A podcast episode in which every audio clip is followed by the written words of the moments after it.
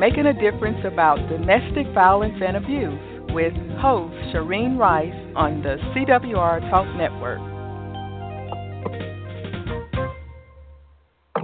Good evening. This is Shareen Rice with Making a Difference About Domestic Violence and Abuse.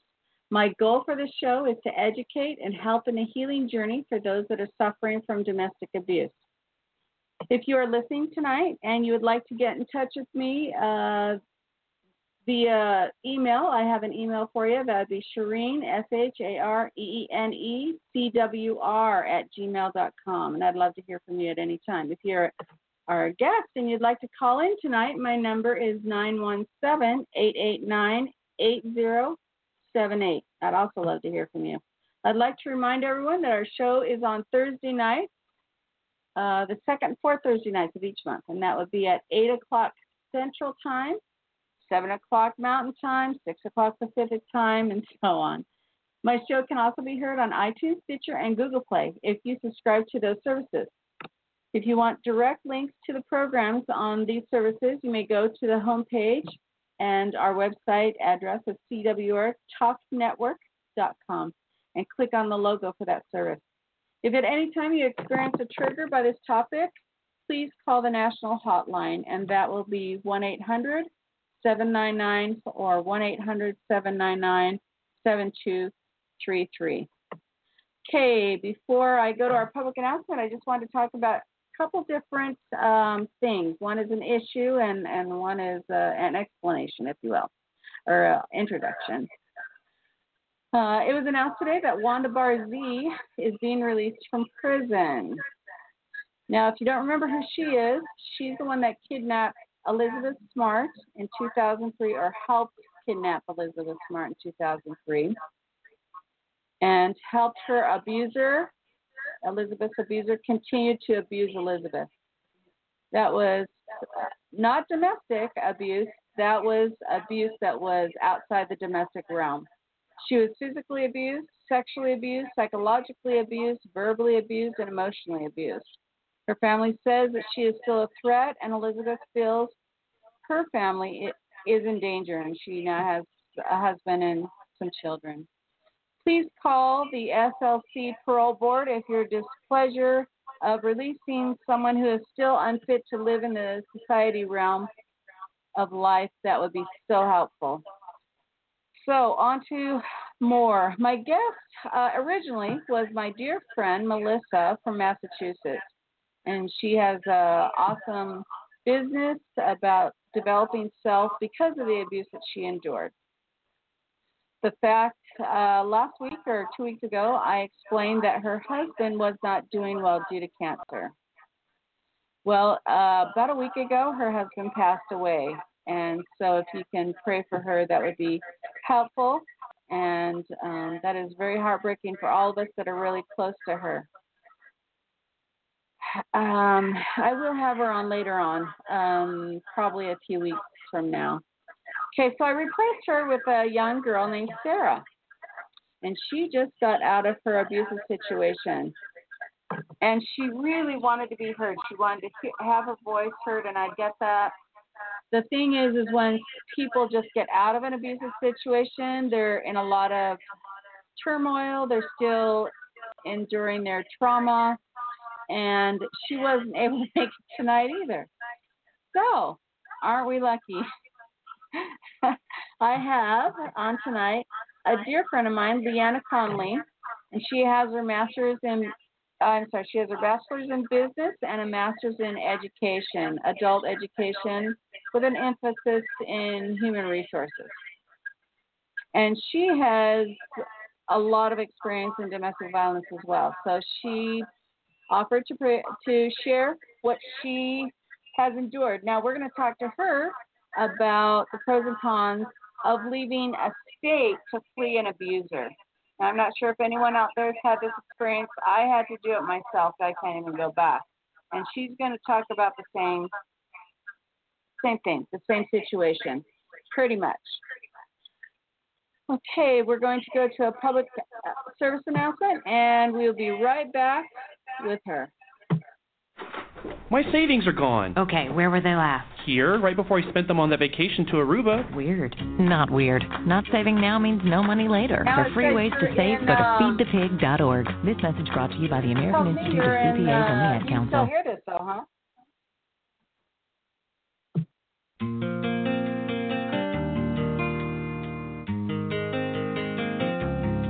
Welcome back to Making a Difference About Domestic Violence and Abuse with your host, Shareen Rice on the CWR Talk Network.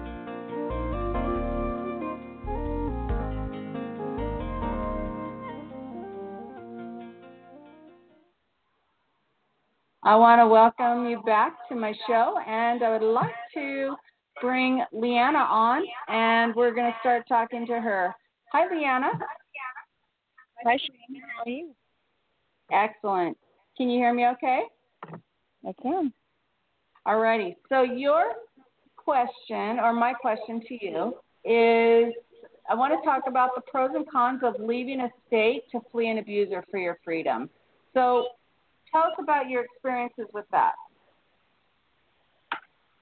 Well, um, I've definitely done it three times across the countries, um, and it has been the only way to have really gotten away completely um, from the abusers that I've had in my life, three in particular. So I moved, had a terrible experience with um, assault and a man that's been in prison for three, 30 years that just recently got out, and he's abusing people that are contacting me about him now.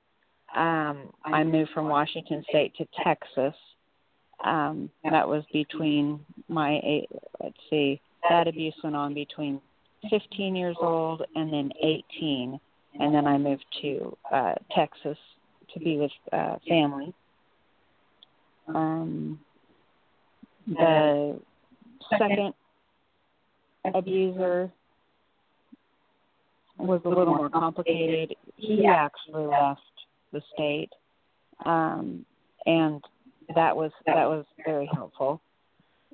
Um, and then the third, I just recently left um, an abuser in Arkansas who, during our marriage, abused with money control and uh, mental, verbal violence and abuse. And so I had to give custody to my for my twins to him because they were hurt. It was hurting them and me. But if I for me to leave from Arkansas to Utah, which is quite a ways to trek across again, to get away from him, so that it was like for my girls, he's going after me and using them as the the go between.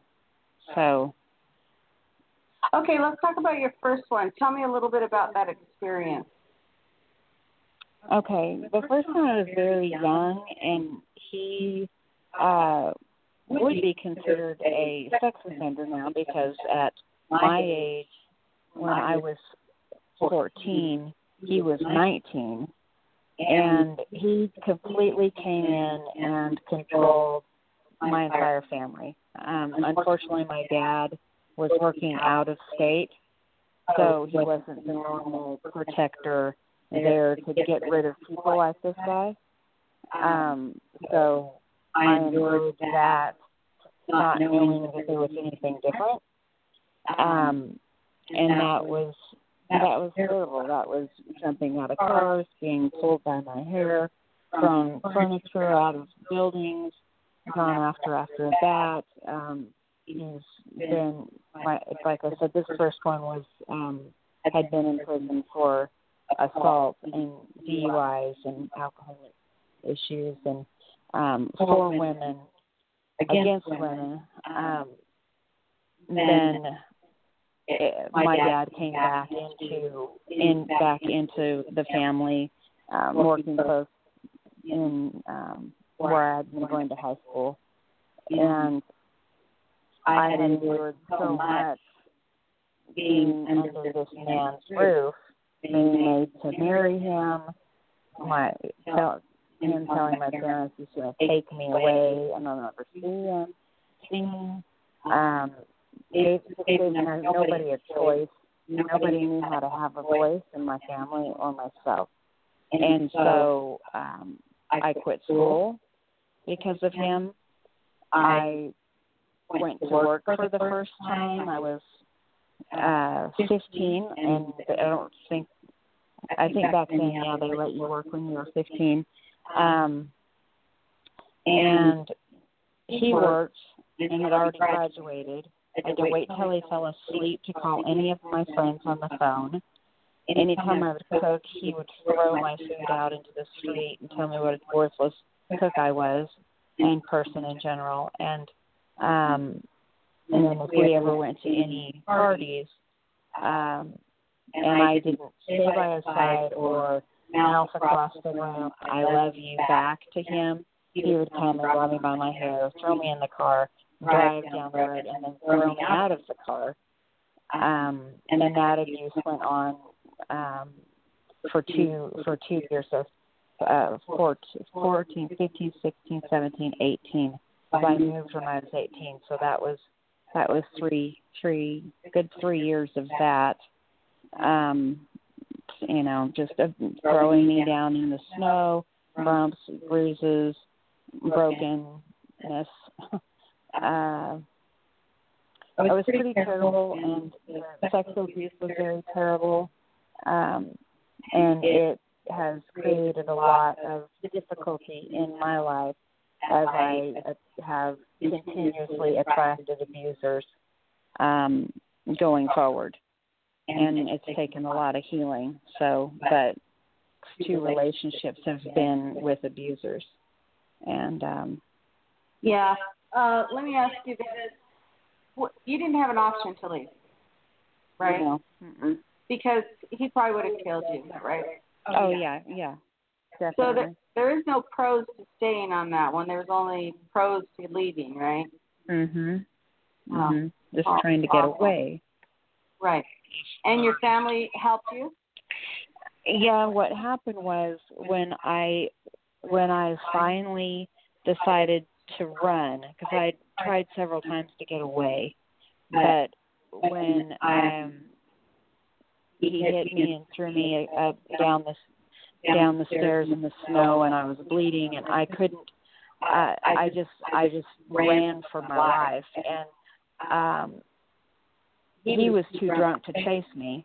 so I ran down as far as I could to the phone booth and called my mom. My dad had moved back at that point, um, and they immediately came and got me, and that's the way they could get me out of it. Because they couldn't go over and just say, "Hey, we want LeeAnna." You'd never let them do that. So I got away far enough to get get them called and then me to their house, and then they took it from there as far as going to court and but unfortunately nothing legally at, back in the 80s you know god knows it would have been wonderful if he'd been put in prison for assault then versus now i know he he close almost killed his first wife and the second one is pretty banged up and and he'd been in prison for 30 years just recently out dating people that I know from high school that are contacting me about what you know him showing me his rap sheet of what he has been wonderfully contributing to society so. But yeah my family stepped in my dad was taking a job in Texas and I was still controlled I was still you need to stay you need to make this work with him that's what he's saying to me and my dad just said, "Oh hell no, you're moving with us, and that's it." And that pretty much. He called a couple of times, but my life started over, and I was a 18. And what did you take with you when you left him? Probably just the shirt off your back. Oh yeah, my my parents had. He had his own house, which was weird. I don't I don't know, and but all of my furniture was in it. He'd he'd taken it out, thrown it out on the on the front lawn several different arguments and then made me move it back in. Um, but yeah, I left with what I had on, my my night clothes, and left everything. Never, my parents never let me go over there or him come near me again. So. And let me ask you this: the um, you left with nothing, and what he did to you would that have constituted any type of assault? Was he was he physical with you, or just verbally and emotional? What was what was he with you? Um, phys- physically, emotionally, and you said sexually and sexually, yes. So absolutely, even in the 80s, I would think that would have done something. But you know, I will say that in the 80s, unfortunately, it it was almost looked at like, oh, that's a family problem. We're not going to deal with that. Something, you know, I, I it was it was surprising, really. I think uh for me to be going to the courts and my parents to sign so that I could get married to this guy. And um but my parents didn't didn't want to lose me. and he had threatened them. and so that happened that way. um but yeah that's hard okay so the second one um tell me a little bit about that. Where did you meet him? Um the second one he, he was a great guy. The, the problem with him was he was an alcoholic. Um, my my picker obviously has been off since the since the uh, abuser. You think you begin to think that's what it needs to be, or that's what a relationship is. Even though my parents never had that, um, I didn't see that with him. Um, but he was an alcoholic, and so during some of the times that he was drunk, he would come and we'd get in physical altercations. And at one point um he was choking me and my son. Had to call nine one one. And instead of taking him because he had come to my house. we were divorced and pushed his way in and put you know and was choking me. They cuffed me. and took me too. Even though I said I'm just in my house and here I just get choked and you know, why do I have to go? And they were very, very terrible to me, the policemen, police people. One of the police officers actually said, uh, well, you probably deserved it. Oh. Mm, oh. Yeah. Well, and I'm going to tell you, arresting the victim is not uncommon. Um, was that in the 90s? That was in '97. '97. Mm-hmm. And and '94 they came out with the Violence Against Women's Act, which actually worked which works still to this day works against victims because of the fact that law enforcement can arrest the victim and it's okay. At that time they could do two arrests. It's almost imminent that they do two arrests but law enforcement has a problem, and that's called identifying who the victim really is. So that's why they arrest both because they don't know which one's really the victim. Because what's the first thing an abuser says? I'm the victim, and the victim says, um, I think I'm the victim, and they don't. They have broken pickers too. Their picker is to pick who was the victim. So yeah. that's why I always suggest that they take someone that's knowledgeable in that area out with them so that they can um, identify who truly is the abuser. Because one thing an advocate can do is they're definitely trained to do that. And where where law enforcement is not, which is fine. I like law enforcement to be exactly what they are, and um, they need to be, you know, the the strong arm, and they need the advocate to come in and and sue the victims because they can tell who the victim is and who isn't. Even though the abuser will feign the victim, they can tell. I can tell in a heartbeat. And uh, and to be honest with you, if it's physical, it's 96% chance that it's the guy that's the abuser. So even if they didn't know and they just arrested the guy, they have a 96% chance of being right. So Mhm. that's a that's a good compass to go by, actually, isn't it? Okay, so tell us a little bit about. Um, so he was an alcoholic. So he was not abusive when he wasn't drinking. Is that correct? No, not he was not abusive at all. So he wasn't a co- uh, power control freak then. I, I think his was just he has struggled so much with addiction and wanting so much to be uh clean and sober that I don't think he did. I don't think he did anything intentionally to be an abuser. It wasn't in his nature. It was it was um Right. you know I- he didn't have that that violence. He did, he didn't have that or the shame or anything like that. He Right. he was always very positive and uplifting and um Oh. and a wonderful dad and and husband. He just i've never known someone struggle so hard with with with alcoholism and try to get sober um his entire life he struggled with it and went to thousands of drug rehabs. So um so that was just unfortunate. He didn't receive the help he needed for the mental illness that went with in conjunction to like a dual diagnosis between alcohol or addiction and, and mental illness. He was nothing like um the narcissists or the um sociopaths that I were, was married to, the the first one and the last one. So um So that's got to be hard, loving someone so much, and they don't have the uh, personality disorders, but they do have the abusive behavior.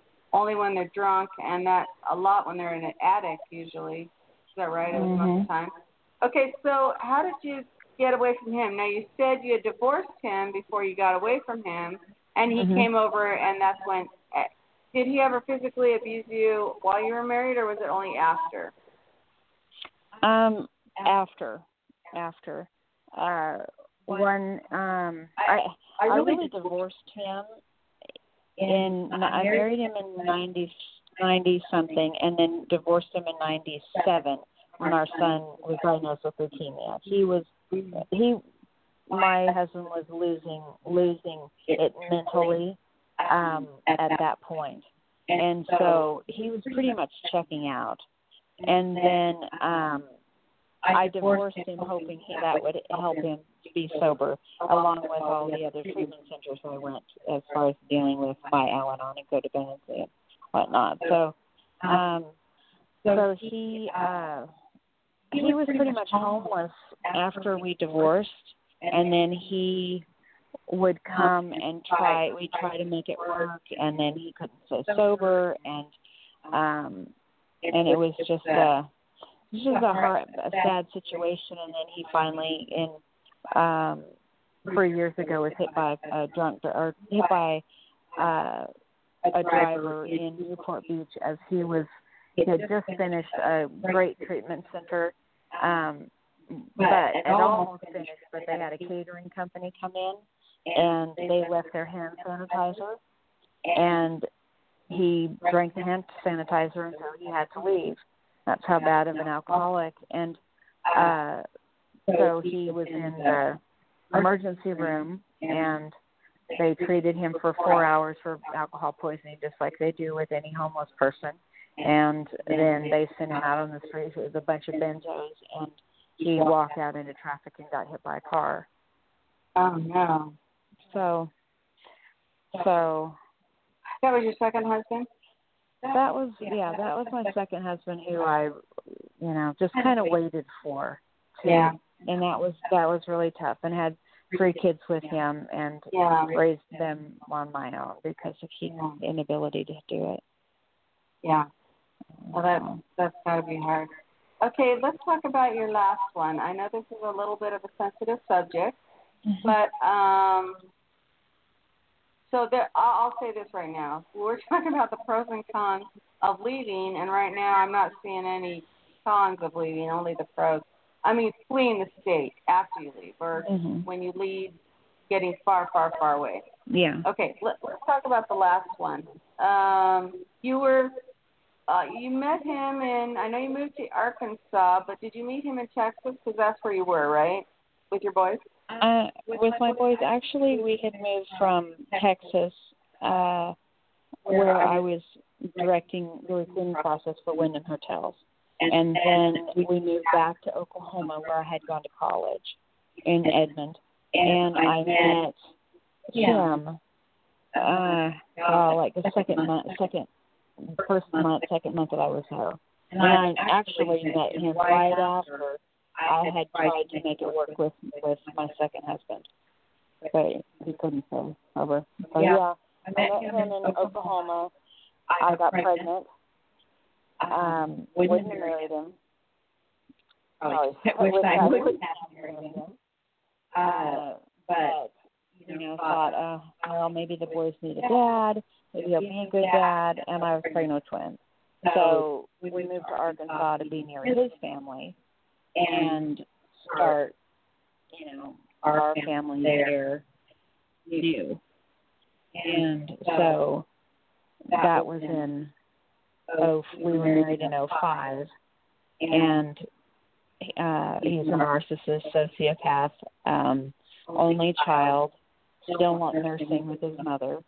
Um and uh entitled um verbally abusive emotionally abusive on drugs the entire time we were married. Um and just a very selfish women demeaning person. Um and so i was stuck there uh with the three older boys that never had had a dad. and my twin girl baby girls and he uh um he we just we bought a big house there he had a he took a job with his uncle that I had suggested so he could start making some money so that um our family of seven was very comfortable. Um and uh we moved ten houses down from his parents who I thought would be wonderful to be close to the kids and especially with me having twins. But having three older boys, that was really helpful with twins. Um my husband that that this person my husband that I was married to was always working full time with his uncle, part time doing something he could be getting high doing like uh mowing yards or whatever or and then was always racing on the cross country motorcycle deal. So he was gone and high and I was with the five kids, which is fine. I've raised them all on my own anyway. And um and then when he was at the house he was just on his his drug of choice was pain pills. and i have anxiety i have anxiety and my own um things that i have and so he would take my antidepressant or no my anxiety medication. Um to the extent he was taking ten milligrams of xanax. Um and so so I'm dealing with my you know Wow. with my depression and medications and he's taking them all. So it's hard for me to be good. um and so then um So to, yeah to, to get away from him, can you hear me Yeah.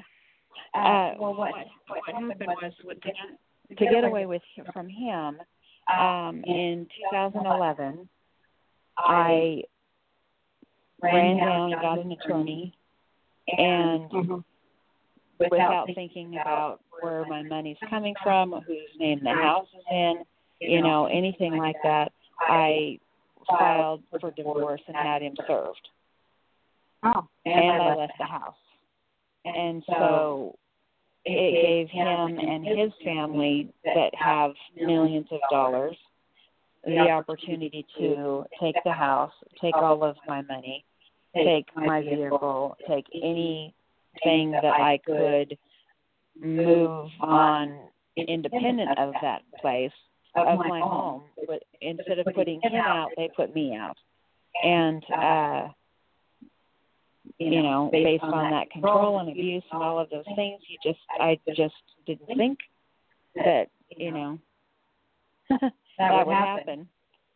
Hindsight that, you know, that's what he wants to do is hurt me and leave me penniless and hopefully I die. Um so so then the struggle began. Yeah, and so his uh, his only drug of choice was that of um, medical prescription, right? Is that right, or did he have a, another drug that he used? And marijuana and and uh cocaine and you know what other th- drugs he could get on himself on, and he, uh, um, yeah. Okay, all right, all right. So does he still do that? Because I know that the children are in his his hands now. You know what? It's probably the hardest, hardest, hardest decision for any mother to make to leave their children with the abuser because a lot of times the abuser will only abuse the wife or the uh, the the companion, and they won't abuse the children. So let me ask, um, tell me, not how hard it was. We all know that that would have been just speechless hard, but um, the the reasoning behind that that helped you make that decision. Well, what happened was is I uh, was working with a very little amount of money, um, and I had hired several different attorneys to fight his attorney that's a relative, and the judge is a relative, and everyone in the town is a relative, and everyone in the Big Boys Club there in Conway, Arkansas, is in the Big Boys Club that my ex-husband happens to rule over. Yeah. So there was no winning um, it, to prove that I was fit because he his his argument that he was that I was not fit and that he needed to raise the kids even though he worked two jobs and races races the pro circuit. So it was it was not him going to raise the kids, but it was his mom, his mom and dad, and that was fine with the with the courts. They gave that he gave the the judge eagerly gave him my ex after being paid. uh emergency full custody of the kids uh, because I was trying to find places to to be. I had a rental house, I had an apartment, you know. I'm trying, and I I bought my own house, I bought my own car. I'm you know I'm self sufficient and just getting on my feet. Well, during this time, he took full custody and had supervised custody with me. Then three years of court battle, we got joint custody with him and and him never ever ever having to pay child support. Never. Never alimony, never child support, never anything. So all of these things I'm having to do with the money that I've saved in my life and not the money from the marriage, not, you know, getting any nothing, you know. Um so uh I couldn't really I couldn't really fight um, but I accepted the fact that my lawyer told me he's not going to pay child support and he wants control and he's going to be making all the final decisions. Um, and that's what you get. And if you and and you kind of need to stroke his ego now going forward, so you don't lose. You don't have to go to back to uh temporary he'll him having temporary full custody again. So I got, I got to watch my P's and Q's and live in a town where he is in charge and watch him make my girls not act happy to see me because he'd tell them that they would take he would make it to where they couldn't see me at all. Um, anytime I wanted to get them into a sport or into music, it was always he made the final decision. No. Um, when it was time for them to get the uh, um, cervical cancer um, immunization that that 12 year olds are are getting now? He said no. They don't need it. They're not going to get cervical cancer. They don't need immunizations. And I had no say. When we go to the school and the girls have special have special needs, uh, we've got ADHD in the family. We've got bipolar in the family, anxiety, depression. Um, all three of my two of my older boys are on P's for ADHD. My, these my girls have been held back in second grade. One of them's dyslexic. They are have struggled in school, and I've been kicked out of the school because I've wanted to make the changes and the things that they need that I was able to do with the boys who are straight A students and gra- and college graduates. My girls instead can't hardly read and they're in sixth grade. So the I didn't want to leave. I gave it four years before now to decide if I could win uh so I could get child support so I could work with them.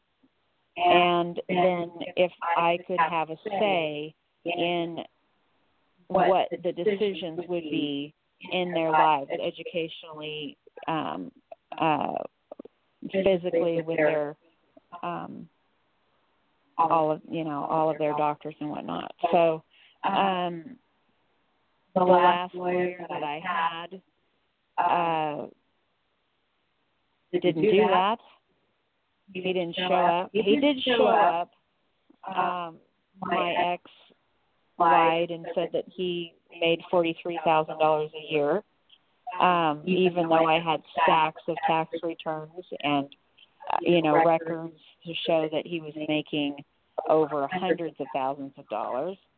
Um so nobody took anything that i did that i had done into account and i was the the person that uh, that didn't need to have them so I could have stayed with no child support and him making the final decision, but in March, when the court, where the judge decided that I'd get no child support and that my ex would always make the final decisions, and I saw how much more difficult it was for the girls um, because to be brainwashed between the time you're five and twelve to not like your mom and that your mom's no good and being told that it's and make it hard for them to love me um without being reprimanded on his side i realized that me being there made it harder for them. and so um I I had one therapist that helped me to cope to just to be around this abuser at softball games at you know I avoided him like the plague. But when I did have to be wherever he was for school or the girls, um, that therapist helped me with that. And my second therapist uh, helped me to get through the court the court learning skills to handle an abuser during court issues. And then the third one said, Why are the hell are you still here? she said, she said, she said, you know what? Men leave their kids, and it's okay. And women don't want to do that, especially, well, because they don't want to ever leave their kids, number one. Um, but uh, she pointed out to me that I was never going to have the rights that I need as the mother in that state and not be abused by him. that was killing me. I had literally become a shell of a person, and the girls were told to come to my house and ruin it, jump off the roof, paint the walls, behave as badly as possible, and I. So when she said, "Why are you still here?" I said, "That's a good question. That I was waiting to decide that, and thanks. your your comment right here is what has made me decide to go. So in March, I just told uh, my ex that he could have full custody, um, that I'm not going to pay child support. Uh, he, he actually wanted me to pay him child support at one point. and um, that I would pay for the travel costs, even though it's that's difficult. Um, and uh, just sold everything in my house and left it to my son to manage it and um put the stuff in my car that I that I, I needed to live with. And um moved from Arkansas about 1700 miles to St. George, Utah. And and I'm making a life for myself here communicating with my girls when it's convenient for my ex husband, uh, which is difficult. Um, and just letting go and letting God. Wait a minute. Um, before we move Yeah. on, let's go to a public service announcement real quick. This message is for all of you sitting in the passenger seat. And apologies if it gets a little uncomfortable, but how does it feel to be at the mercy of someone who thinks a random text is more important than your life? Someone who takes their eyes off the road while speeding along in a three ton hunk of steel. Freaky, right? Well, why not just ask them to stop? Or better yet, volunteer to text for them. It might be a little awkward, but believe me, you'll live. Learn more at stoptextsstopwrecks.org. Brought to you by the Ad Council and the National Highway Traffic Safety Administration.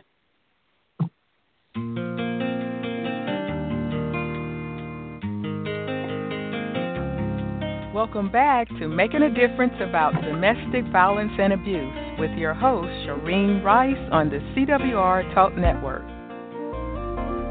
I'm hoping when they can make the choice.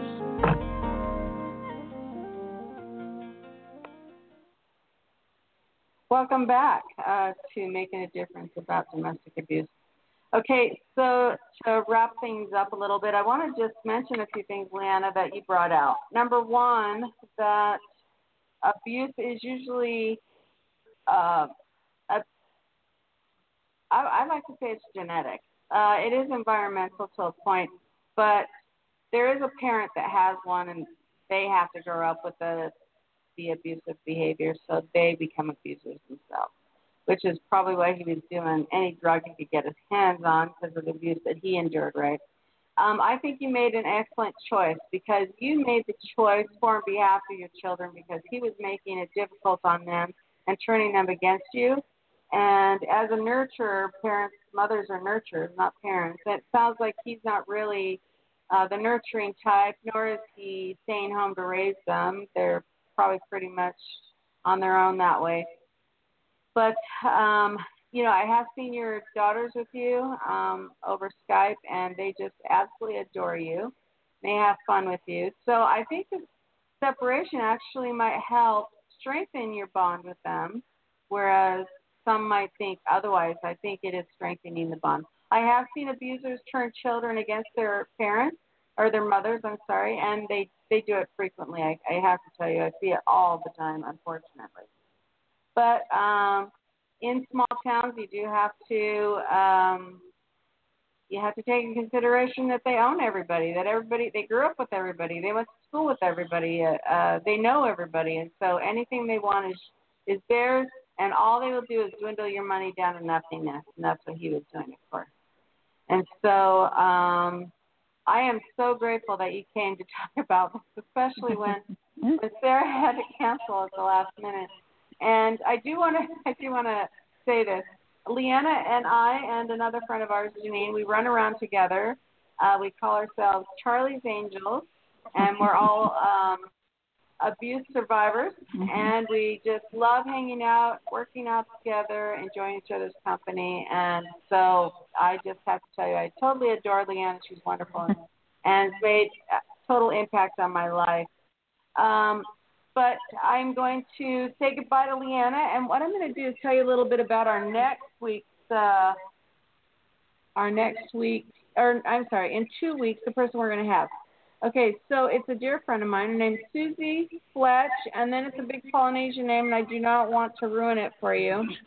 So I won't say it because I don't I don't know how to say it. That's what I'm going to tell you. But she has a group called Pik2ar, P I K 2 A R, and this woman is absolutely amazing. In 3 years she has grown this nonprofit to a huge organization in Salt Lake and is uh, in in St. George as well. And they have uh, and women's empowerment meetings, men's empowerment meetings, um, everything, all over, and uh, all over Utah for sure. And I'm just very, very impressed with her, and you will absolutely love her. And I can't wait for you to meet her in two weeks.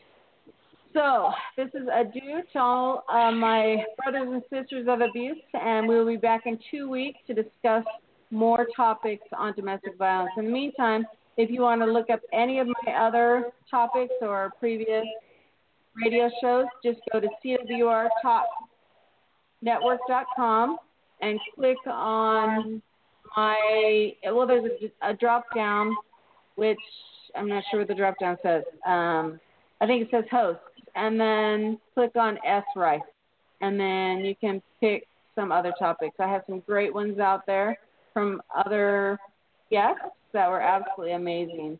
So, have a good night, and I will see you in two weeks.